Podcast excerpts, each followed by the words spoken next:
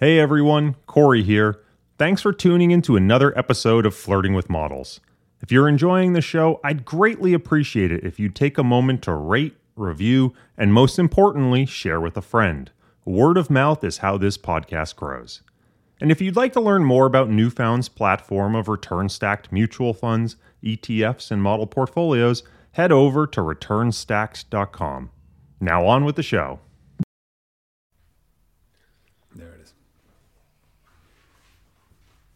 Welcome. Thanks for joining us. I've got Rodrigo Gordillo from Resolve Asset Management Global. I've got Corey Hoffstein from Newfound Research, the team behind the new RSBT return stacked uh, managed futures and bonds ETF.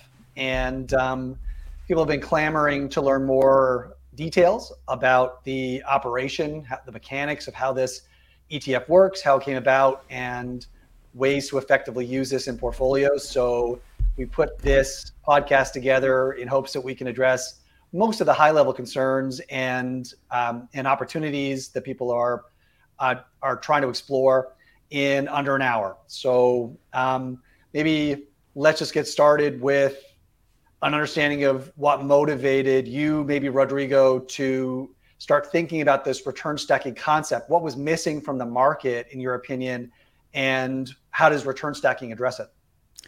Well, yeah, look, return stacking was simply a rebranding of an old idea.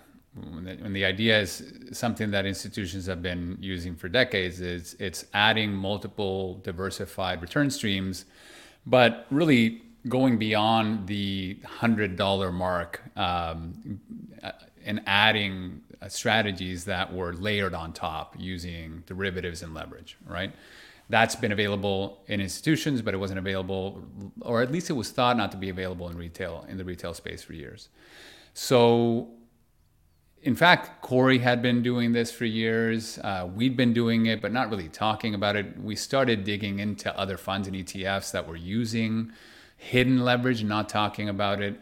And it became clear that um, that there was ways of providing institutional leverage and institutional diversification to the retail space if we were thoughtful about introducing it with new new uh, language and new approaches. And, and the biggest issue was it was 2021.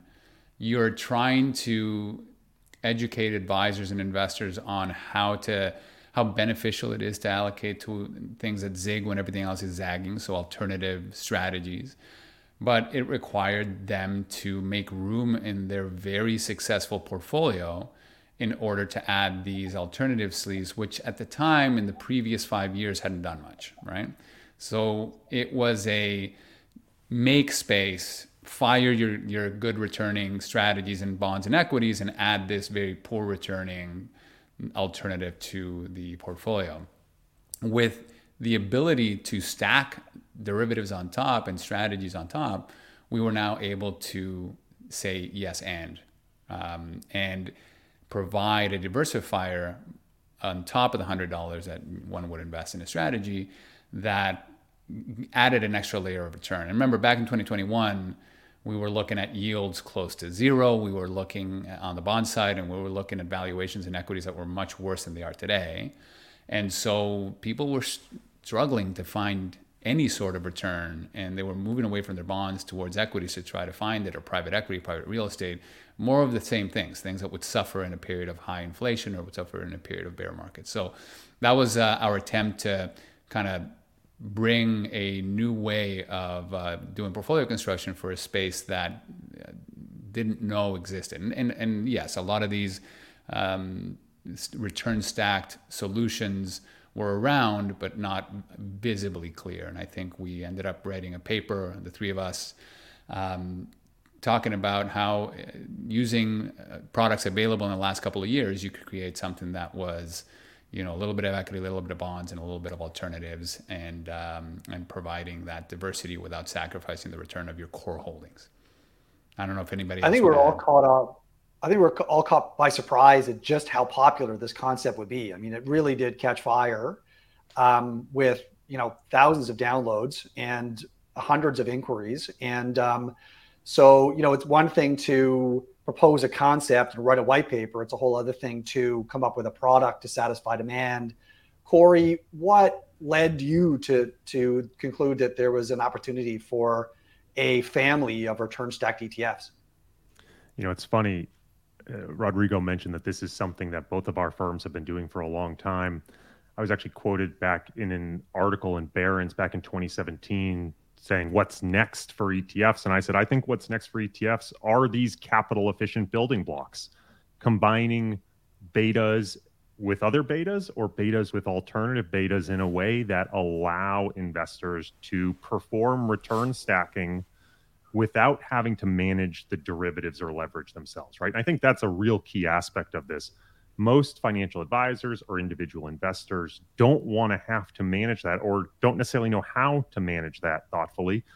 By packaging them up within mutual funds or ETFs, it allows investors to access this very thoughtful way of introducing diversification into their portfolio without them having to do all the legwork, allowing an institutional manager to do the legwork.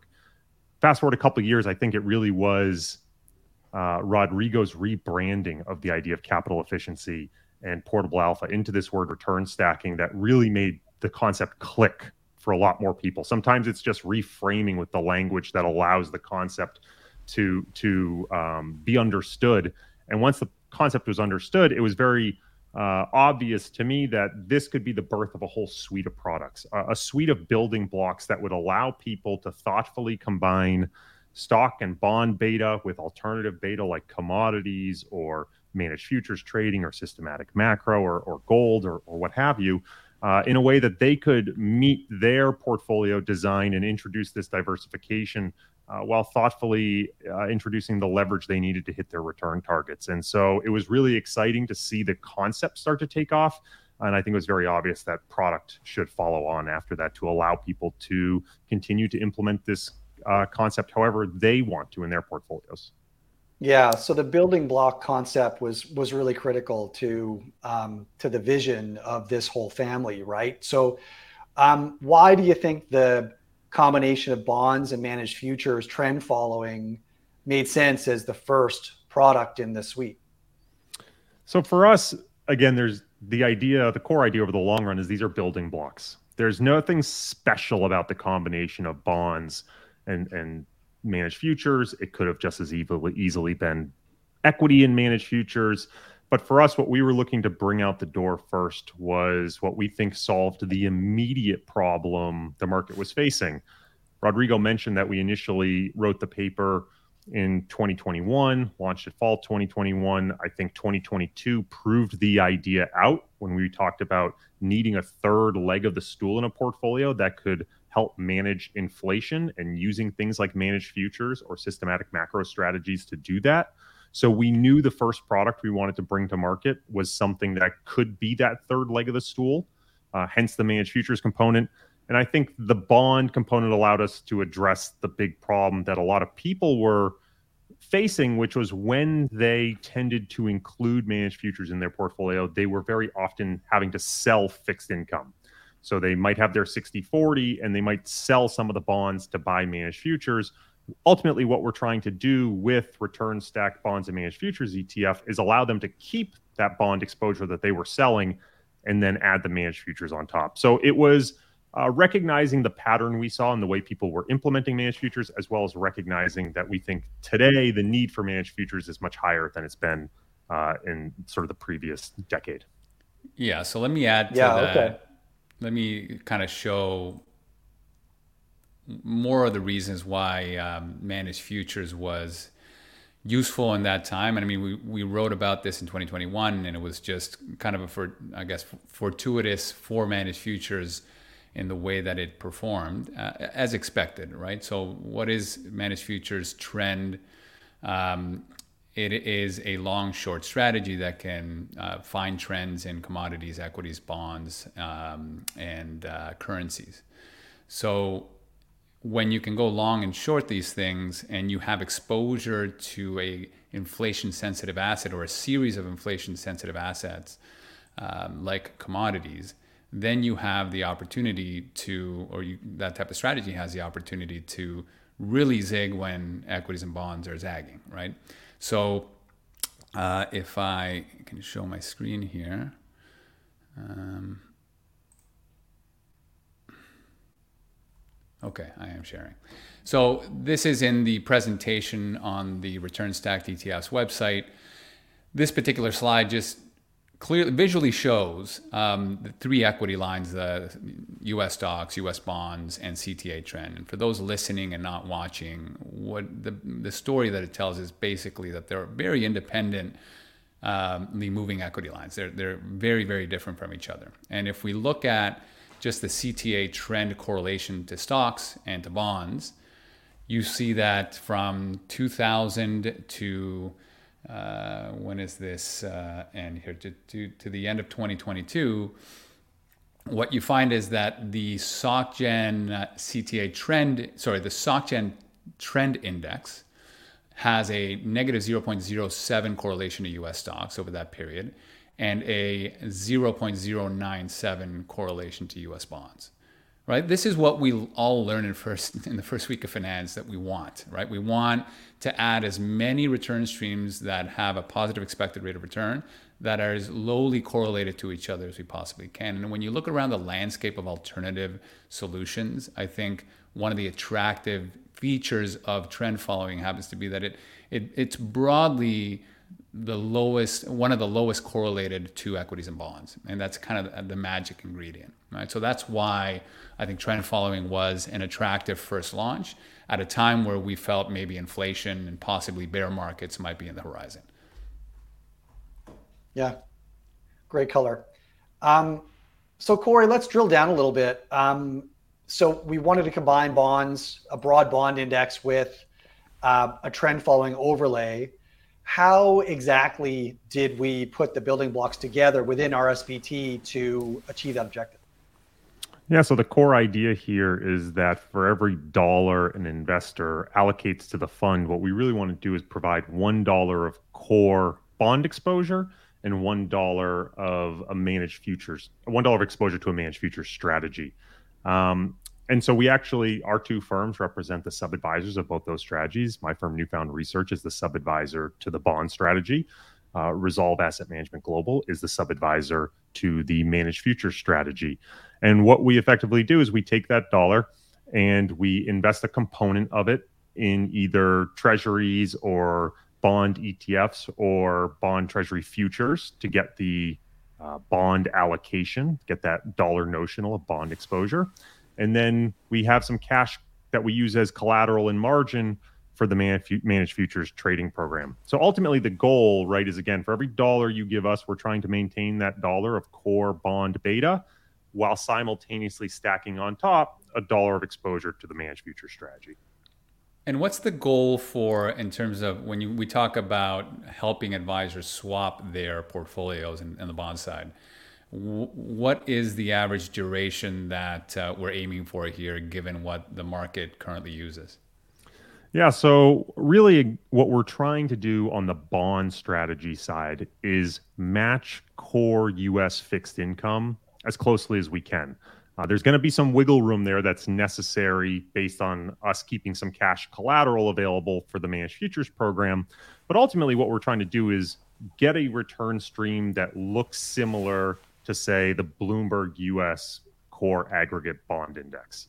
Uh, we're not trying to do anything active around that within the bond strategy. it, it is really meant to be that core passive beta as much as we can get it to be, which means that the duration for us will actually move with that index. So right now it's a little bit north of a duration of six that can go up and down. We are not targeting a specific duration other than trying to have a return profile and a duration profile that is very similar uh, to that core US fixed income benchmark.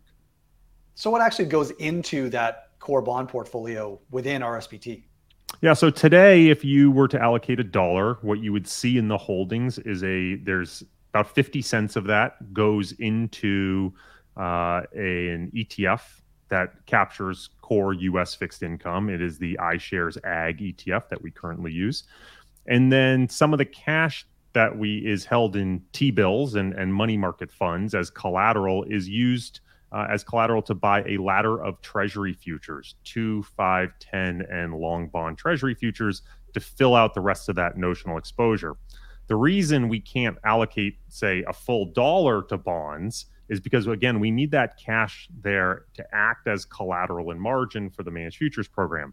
So when we sort of disintermediate all the positions uh, from one another, what you would see on the bond side today is about 50 cents of a dollar in the ag ETF and about 50 cents notional in a treasury futures ladder to fill out the rest of that bond exposure.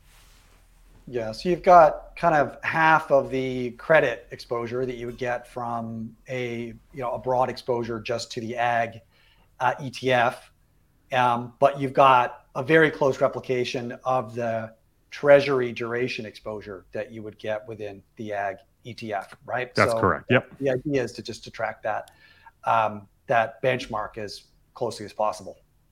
That is correct. Yeah. Again, the idea here is there's nothing meant to be particularly active on the bond side. We're not trying to time duration. We're not trying to pick individual securities.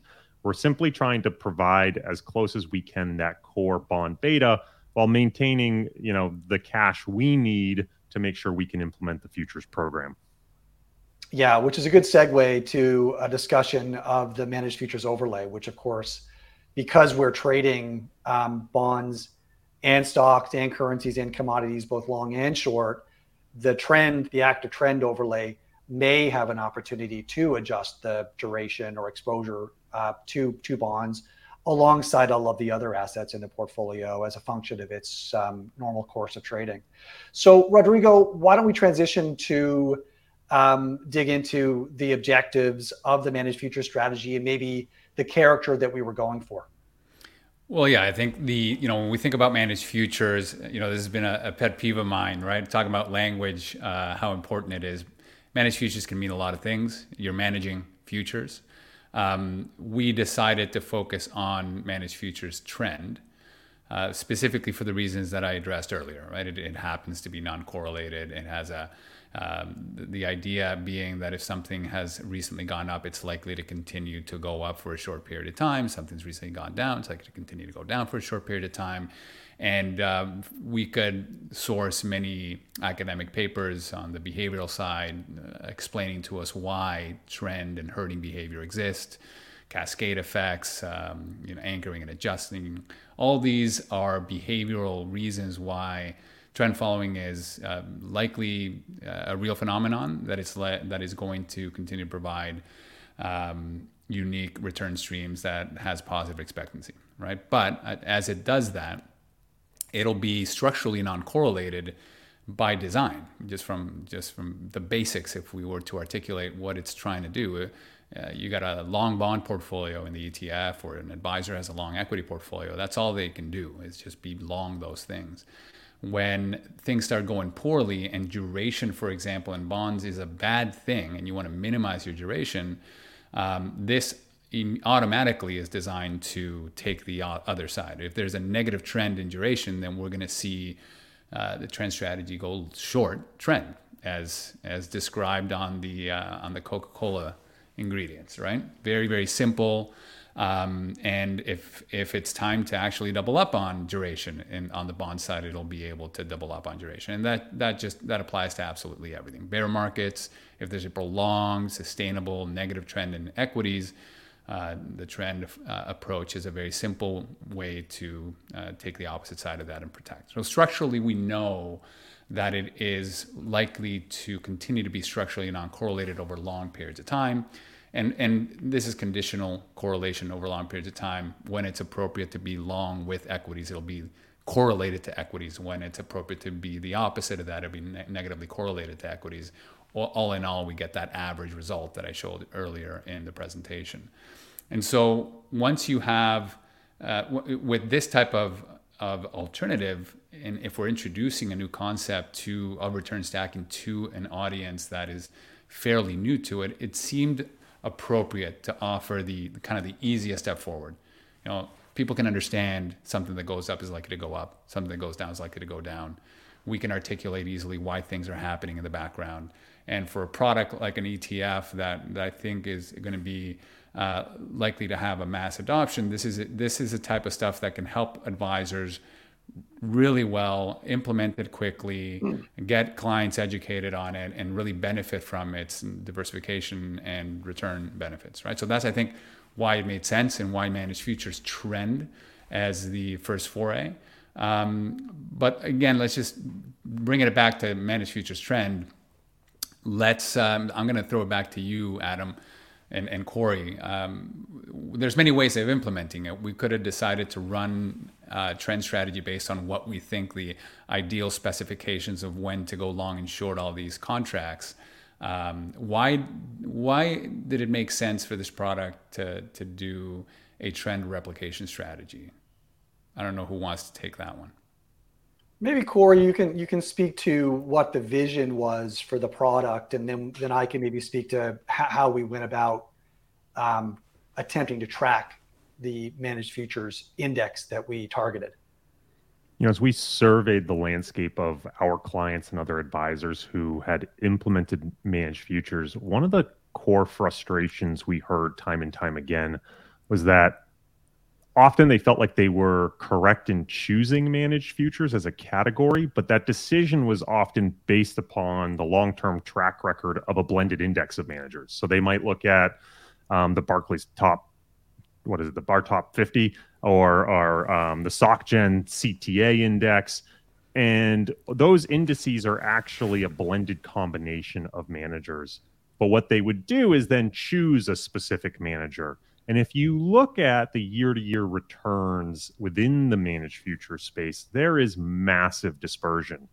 Because as you mentioned, Rodrigo, that flexibility that managed futures uh, managers have in, in actually running the portfolio, the ability to go long and short, a variety of different global asset classes and futures markets means that the actual construction they can end up with while ostensibly in the same category, can lead to very different performance than their peers. You can have funds that, you know, you would think 2022 should have been a standout year for managed futures funds. There were funds that posted negative returns last year, and there were funds that posted some of the best returns they've had in a decade.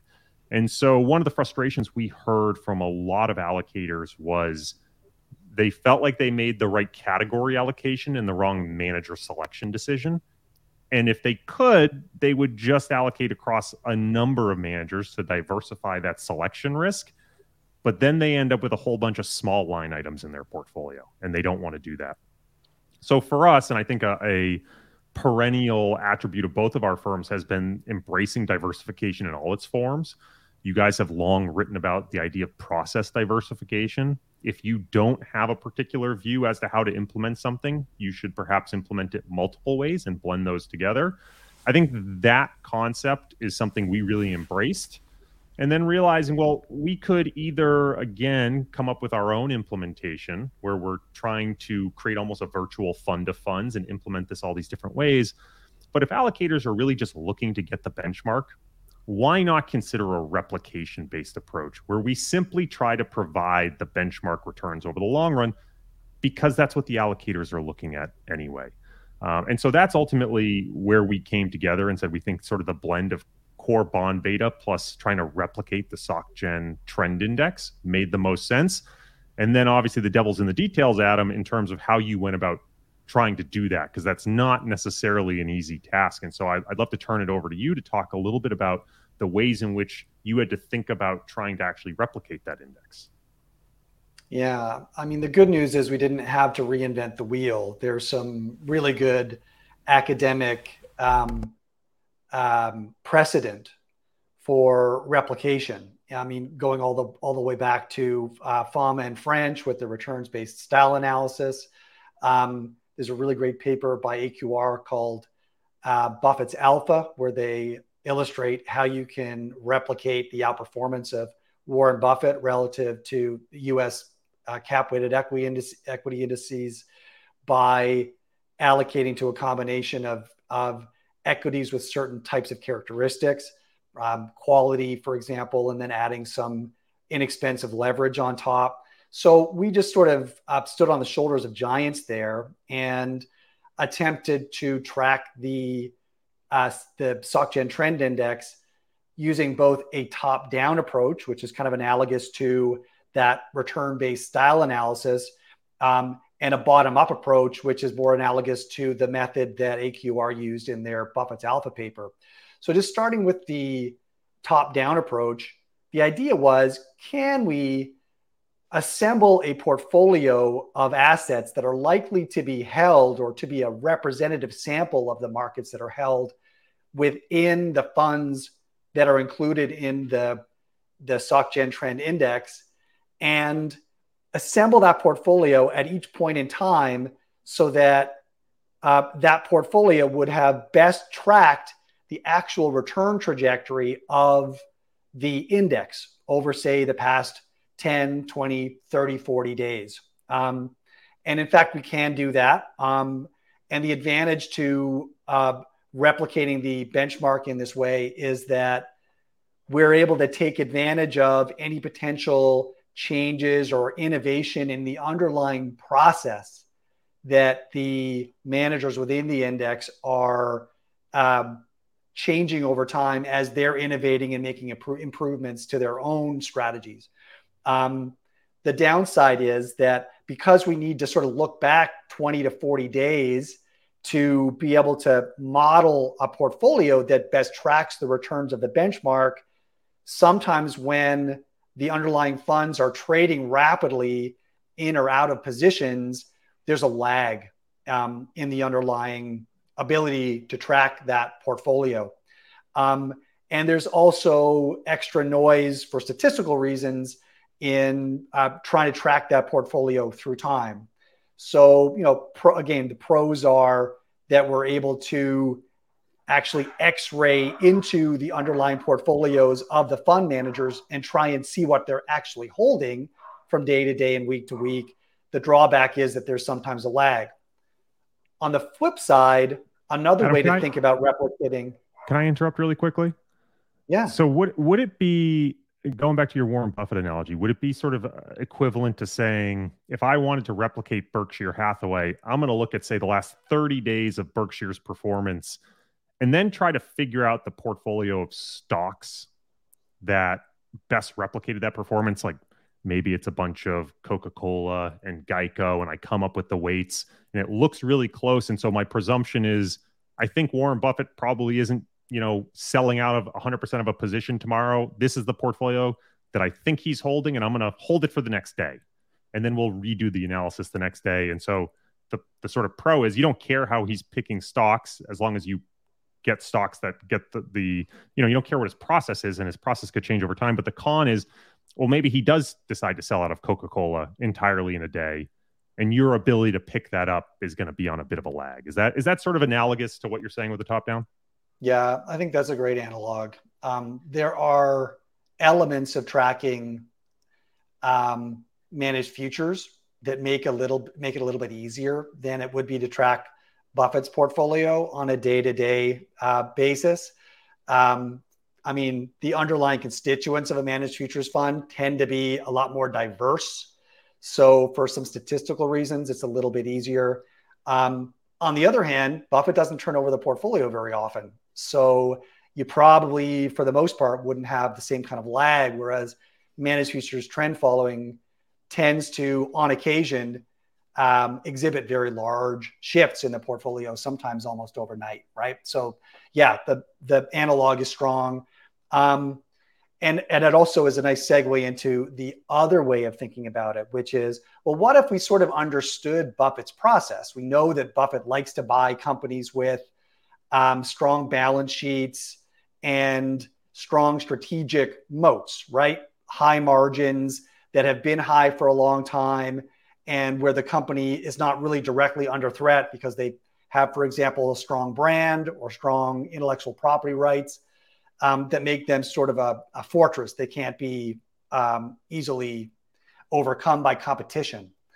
Um, well, in the same way, managed futures, there's a huge amount of literature Many books have been published on on this strategy because it has been so successful so for so many decades.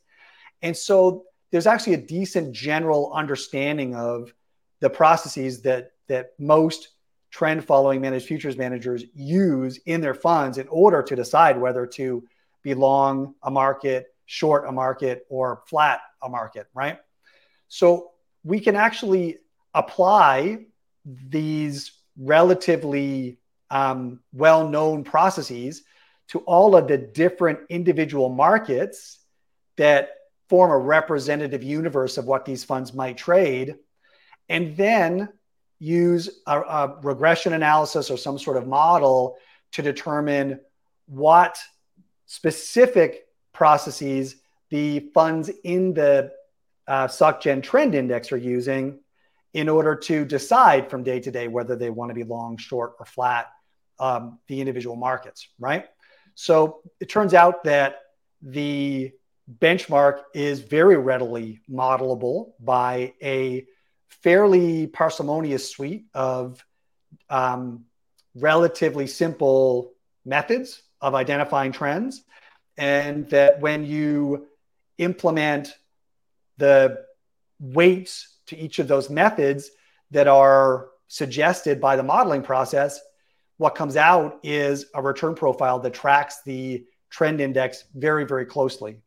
The benefit of this is that, first of all, the turnover is a lot more close to what you might um, experience within the underlying managed futures funds, especially after accounting for the fact that each of the individual funds um, employs their own unique process.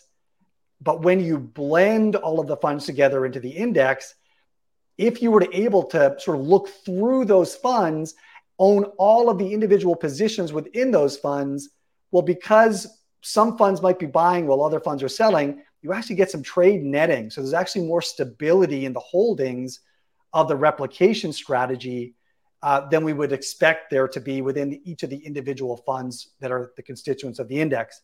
So you have sort of lower turnover, which means lower transaction costs. Um, and you're also able to respond more quickly in the way that the actual underlying funds would to major overnight or very short term shifts in trend profiles across the different markets that are traded um, in a way that you can't do using the, the top down approach because of the lag that we've already mentioned, right? So the great thing is that each of these different approaches, the top down and the bottom up, has advantages and disadvantages, but they complement one another. One of them's disadvantage is the other's advantage, and vice versa. And they're not perfectly correlated, and when you put them together in a portfolio, they both track the benchmark relatively closely, surprisingly closely, actually, um, and deliver performance that you might expect to get from a combination of all the underlying funds if you didn't have to also pay the 2 and 20 fees that typically accompany an allocation to managed futures managers. So there's an opportunity to accrue some fee alpha by just not having to pay those steeper fees. Adam, we've we've mentioned a few times futures markets, but we haven't really specifically said what markets are being traded by this ETF, and that's that's another one of the decision vectors that can lead to wildly uh, wild dispersion among managers. There are managers out there who might trade just a handful of markets, a dozen or so. They might exclude certain markets. They might choose to not trade equities or not trade rates for whatever mm-hmm. reason. They might be commodity heavy. There's other managers who trade literally hundreds of markets, some of which are not exchange traded futures. They might trade true, unique OTC type derivatives. How did you end up choosing the investment universe you did? And what do you think the implications of that choice are?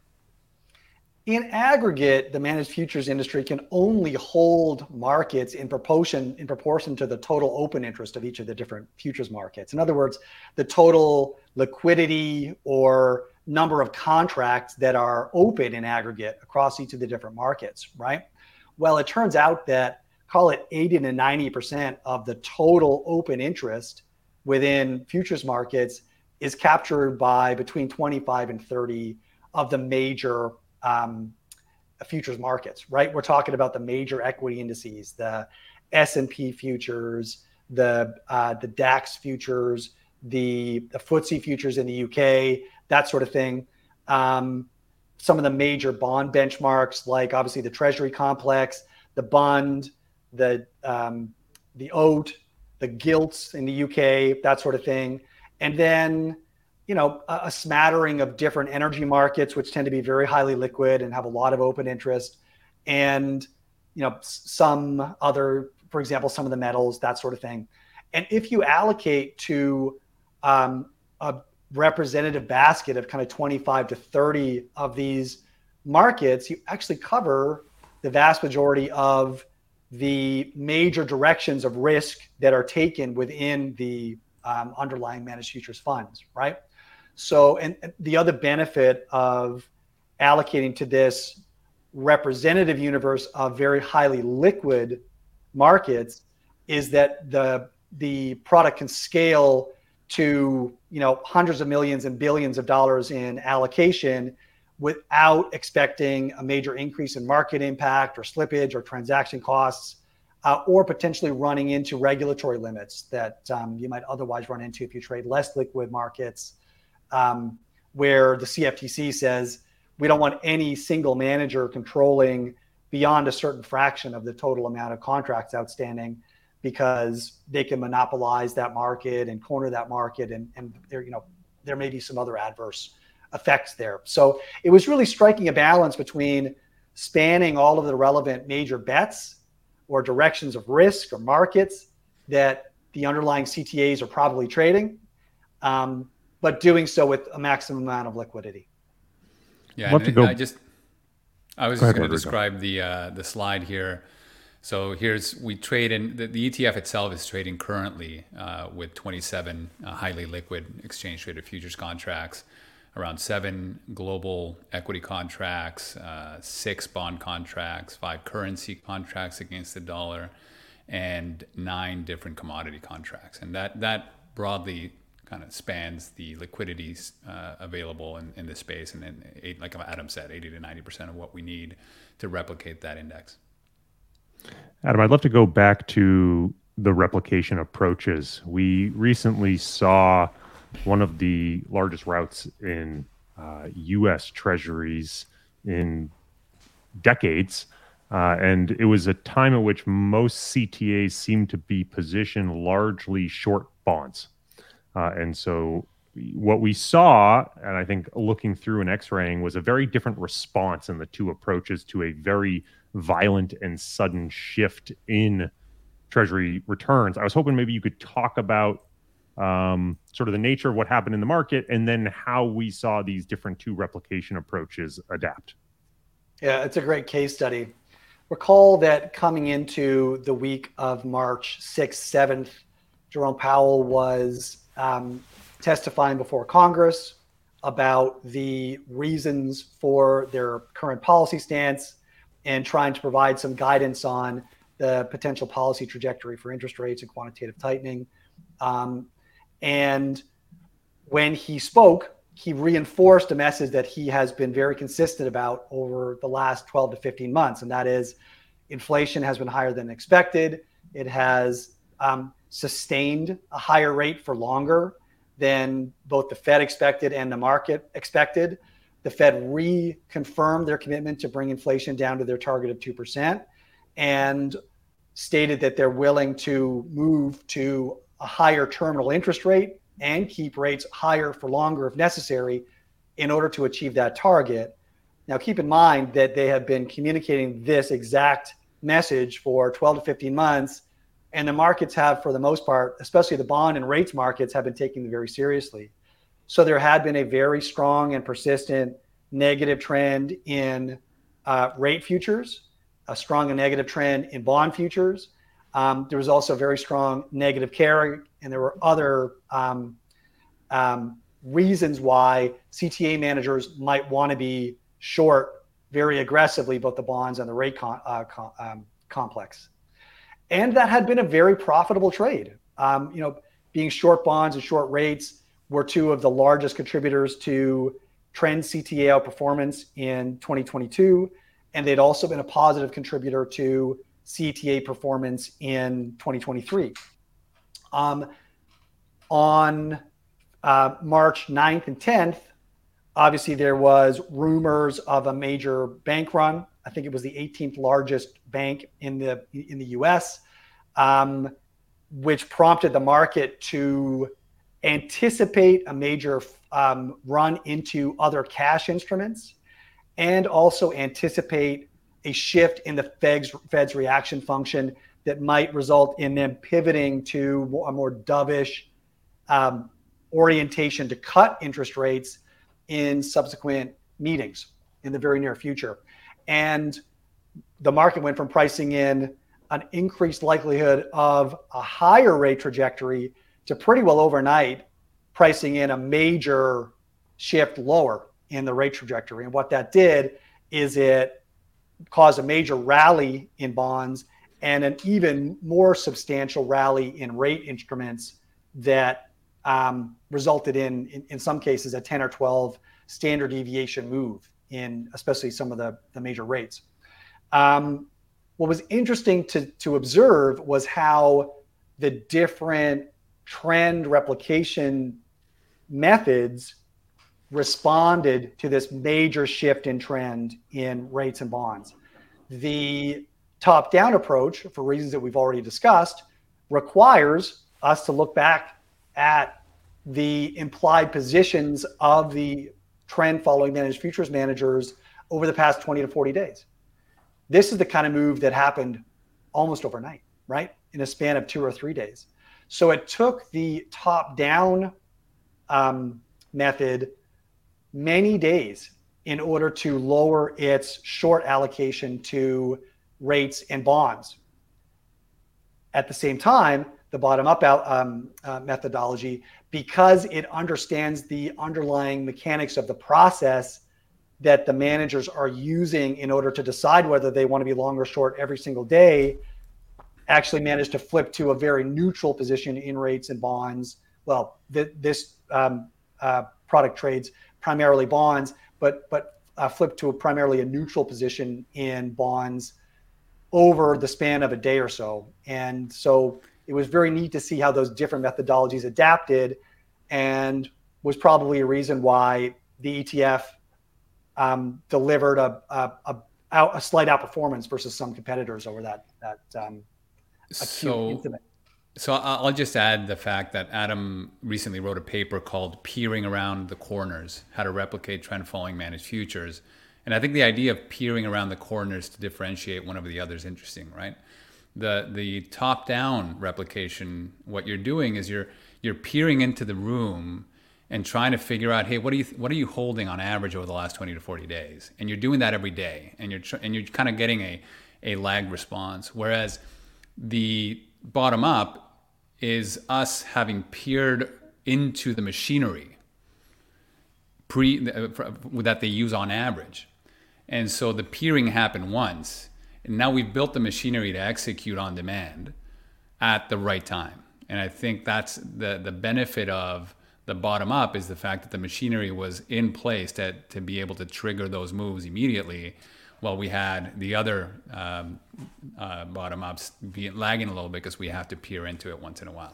So, yeah, put it put another way, Rod. I mean, the bottom up is in and of itself a diversified trend following strategy, mm-hmm. right? I mean, mm-hmm. its its objective is to track the SocGen trend index, but even if it fails to meet that objective, it is implementing a diversified trend following strategy. And so, as trends in bonds quickly reversed, it makes sense that the bottom up methodology would have reacted very quickly, whereas the top down, again, is trying to do this replication by looking at the prior returns and that's a that's inherently a lagging approach it's ultimately going to do very well when transitions are slow and smooth it's going to do very poorly or not track as closely right poorly is, is the, the objective here is to track closely it shouldn't track closely when the changes are very rapid exactly yeah so now that we've sort of um, drilled into what makes the the different moving uh, parts of the future strategy.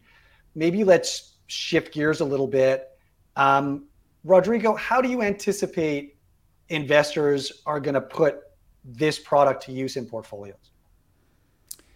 Well, look, I think initially the spirit of this whole return stacking um, concept was about yes anding traditional portfolios, right? It's, it's about not trying to turn the tables over and provide broadly different ways of portfolio construction that I, I, know you know we're all kind of interested in and, and, and would hope that more advisors um, tune into things like you know tail protection and risk parity and all that. But really it's about you know we are stuck in a paradigm of 60-40 we understand why there's a level of comfort. There's been decades of relationships being created uh, and understanding of what people own in terms of equities and bonds you know how could we add a diversifier without sacrificing or putting in jeopardy a relationship that has been built on that foundation. And I think the the immediate use case is, as Corey alluded to earlier, is a swapping of your bond alloc a portion of your bond allocation for RSBT, where you're just simply getting the same bond exposure, but now you're stacking a diversifier on top. Okay, so I'll in the presentation that's on the website, I'm going to just give a, a brief example, which I will uh, put up right now. Um, basically, if you look at, if you envision a bar chart which has 60 and 40 in it, and that bar chart ends at the 100% mark, um, you can now swap, let's say, in, in this second example on this slide, you can swap, you can sell 20% of your bond exposure and replace that with 20% of RSBT. And your client will see three line items. Let's say they'll see uh, 60% in equity in an equity ETF, 20% in a bond ETF, and 20% in RSBT. That's what they will see, a total of 100% exposure. But if we put our x ray goggles on, what we're actually providing the investor is a 60% allocation to equities, 40% to bonds, and 20% exposure to managed futures trend.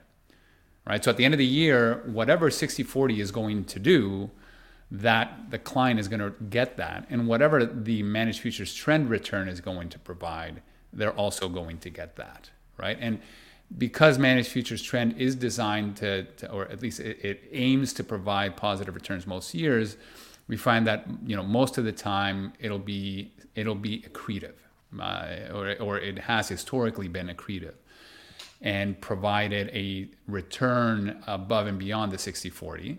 It is because of its non-correlation. It also tends to not add not stack you can stack returns but you're not necessarily stacking volatility so the client experience seems to remain relatively uh, normal over a full year cycle. And so you just get investors, advisors can use this as a as a way to add that much needed uh, offset to inflation regimes and bear market regimes without the risk or feeling that there might be a risk that we go through another boom period in their 60 40 portfolio where they're missing out because they're in the wrong allocation. They had to make room for a trend, right? That's an example. The third example we give here is if you were to replace 40% of your bonds and swap in RSBT, then you would be getting 60, 40, and 40, right? And again, this is not designed to be investment advice and how, how we think it's optimal to allocate. It's just an example of the things that you can do. Um, and I think that would be the initial use case. And uh, later on, you know, we're going to start publishing other ideas of, of, more unique and thoughtful ways of allocating across alternative bonds and equities that will provide different types of return streams for people that are less susceptible to tracking error to the 60-40 portfolio. But I think initially, to answer your question, Adam, this seems to be the best step forward. Uh, I don't know if you would add anything.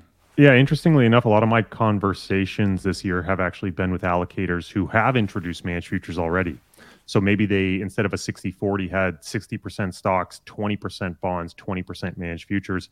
And they're trying to figure out a way to get the duration back in their portfolio. They made the fortuitous decision pre 2022 to sell some of their bonds, buy managed futures. Well, compared to that benchmark, they are inherently underweight bonds and overweight alternatives. They want to reintroduce that core bond beta, but they're concerned about eliminating the managed futures, right? If they if they sell the managed futures to buy back the bonds, it's really a big step up potentially uh, back in in terms of inflation risk that they're taking in their portfolio. So the discussion has been well, replacing existing managed futures exposures with a product like RSBT allows them to keep the managed futures exposure, but reintroduce the bond duration that they had gotten rid of that is now potentially from a rate perspective an interesting source of return for clients. And so interestingly enough, I expected the initial discussions to be around replacing bonds with something to get the managed futures on top. I've had more discussions with people who are already holding managed futures trying to figure out how to get the duration back in. Interesting. Yeah, and look, and there's a subset of advisors that have gone down the rabbit hole of the dragon portfolio or the cockroach portfolio or you know permanent portfolio plus alternatives and risk parity plus that are using um, these types of exposures in order to create something that they wouldn't otherwise be able to do right? Because the moment you start adding too many diversifiers the, the big issue is that you end up increasing return per unit of risk if you do it the right way, but not necessarily the absolute return, money in pocket to the investor because volatility has gone down so much, right? And so the ability to then rescale up the full portfolio pro rata and get and be able to what we call eating your Sharpe ratio, right? Being able to actually get that excess returns for the same amount of risk that you would um, um, if uh, if you could have in, infinite access to leverage, now you can start playing around with that and provide absolute returns that make sense while providing maximum diversification, right? So there's there's just a lot to do in this uh, in this playground, and uh, and we're just really excited because this is the first of of hopefully many that we launch to help people create portfolios that make sense for themselves and for their clients. Yeah, so I think we also wanted to address a few common questions that you've been getting in conversations with advisors. Um, who wants? Do you have a list of those, or yeah? What, so, what's so one of those questions we want? The first question is how frequently is the portfolio rebalanced? Um, well, to do a lot of the replication stuff that we do, it made sense for us to do it on the daily. That's that example that Adam gave earlier about what had what had happened in the top-down replication. You know that that was uh, achievable because we're observing and trading every day. Um, so that's one thing. The other thing I don't think you addressed, Adam, is uh, you, we talked about top-down, bottom-up. What proportion of each are we using and why?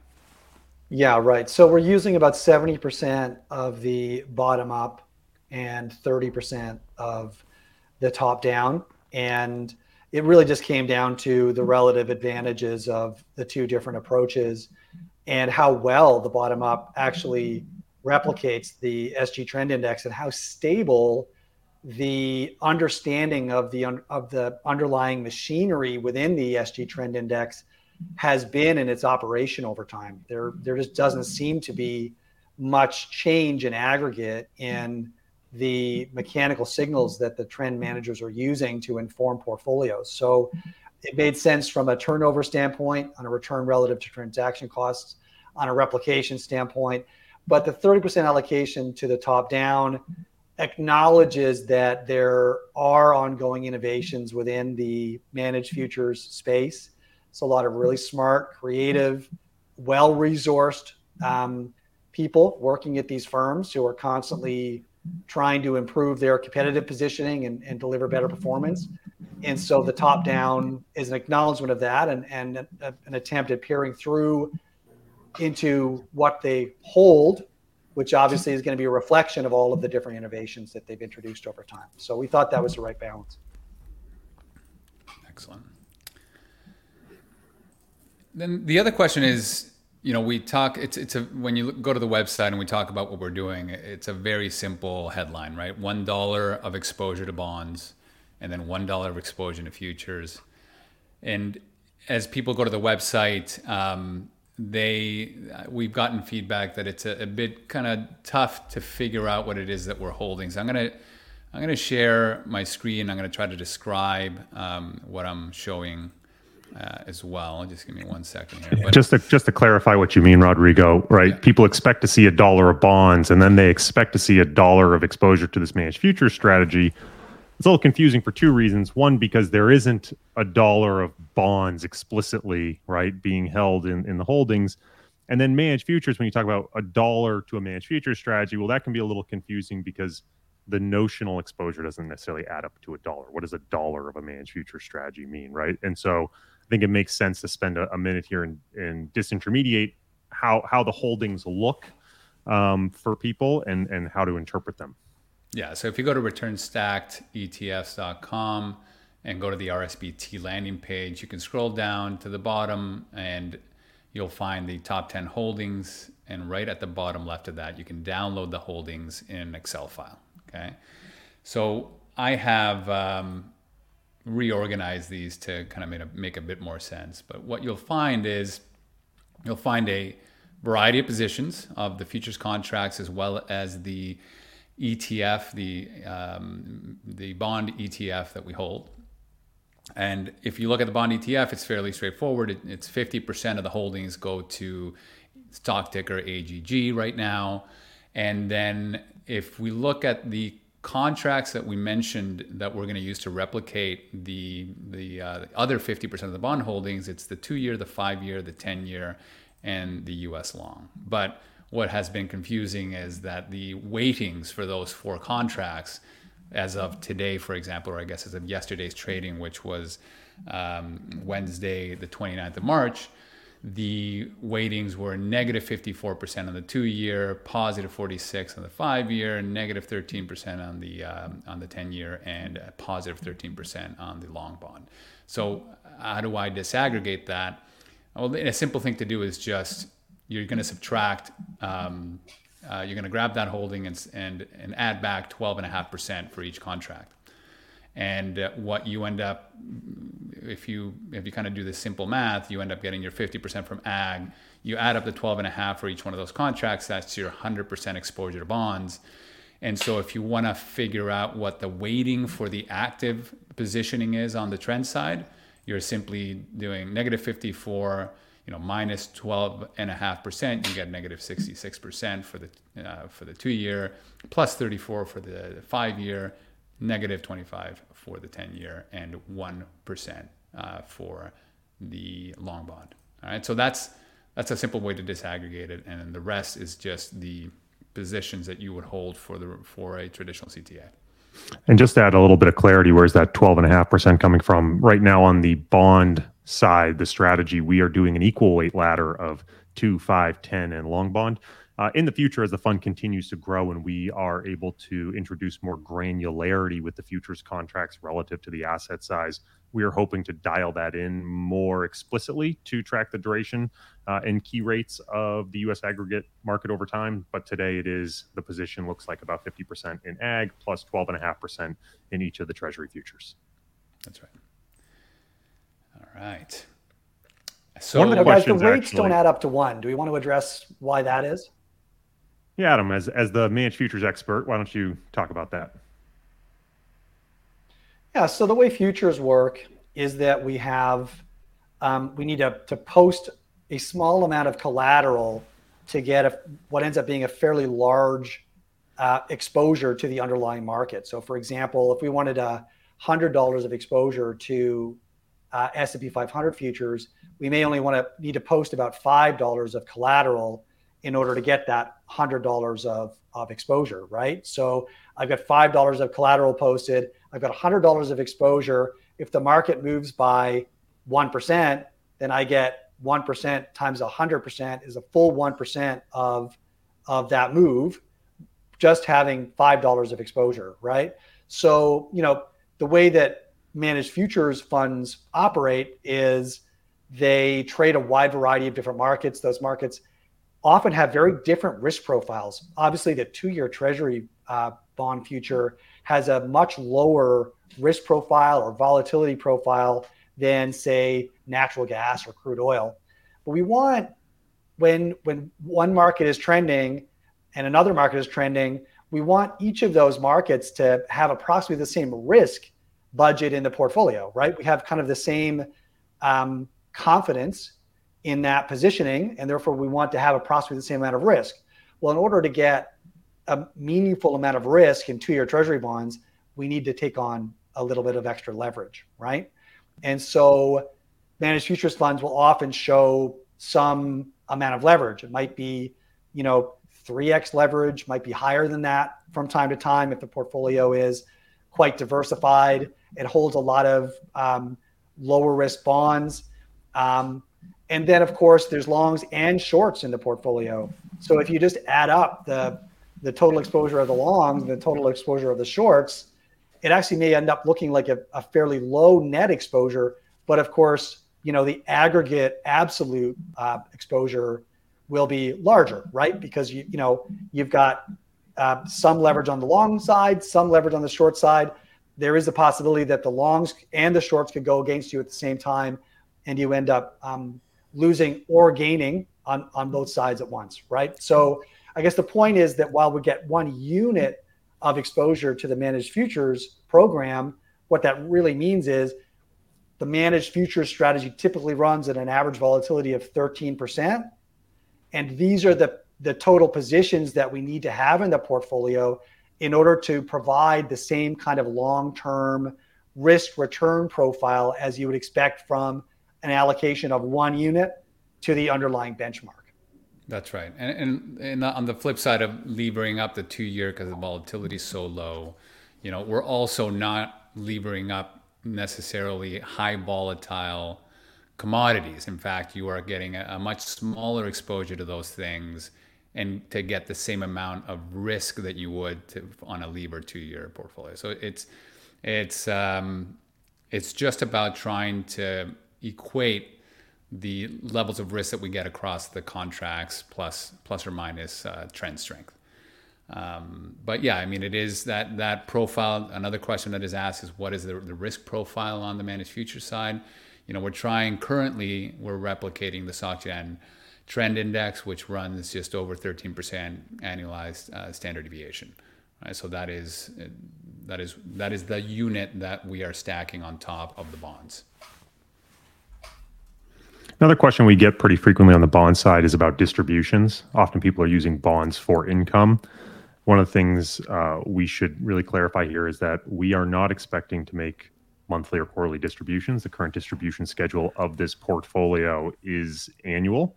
Doesn't mean that might not change in the future, but our goal is to replicate the bond beta. And because we have to use Treasury futures to get a significant portion of that bond beta, and Treasury futures do not pay a distribution, uh, we are simply trying to give the total return of the bond beta. We're not trying to replicate the income stream that you might see if you were holding just the bonds. And so, this, if you're using bonds purely for income, uh, I don't think this is necessarily a good replacement in that sense. This is likely to be something that'll pay you an annual distribution on both the income and tax side.